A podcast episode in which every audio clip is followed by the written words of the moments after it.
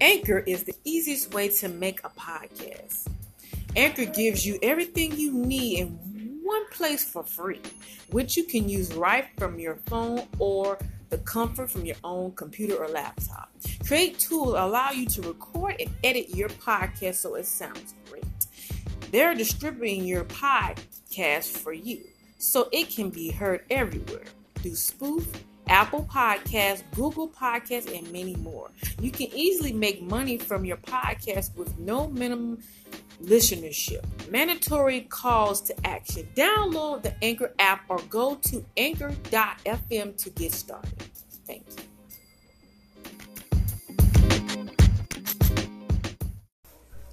Hey everybody, this is my last broadcast for this week for Walking with Jesus. Um, this will be episode 8 of Walking with Jesus. Turn with me to the book of John, chapter 10, verse 27 says, My sheep listen to my voice. I know them and they follow me.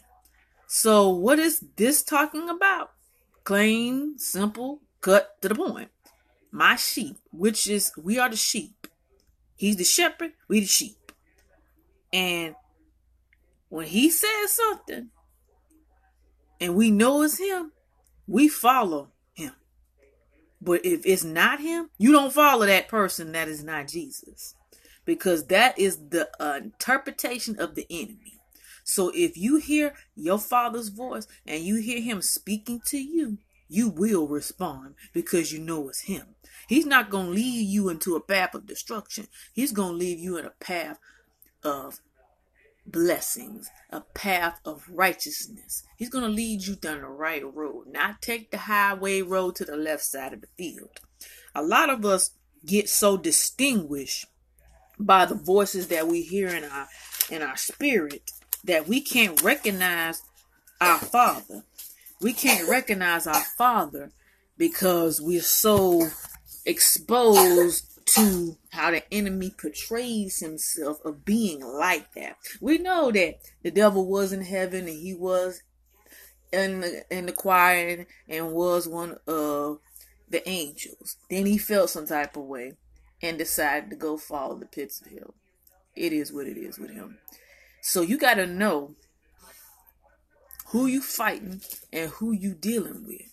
Because if you sit here and allow the enemy to get in your spirit and get in your soul, he is going to stop you for having that daily walk with Jesus. He's going to distort your spirit. He's going to make you question some people. He's going to make you feel as if you don't have a bit of dignity nor ounce. But if you stay in the word of God and be connected to that vine and be connected to the source that gives you life, then you know who Father is. And you already know that the enemy is gonna come at you ten times harder, ten times more, ten times faster. That's what he's about.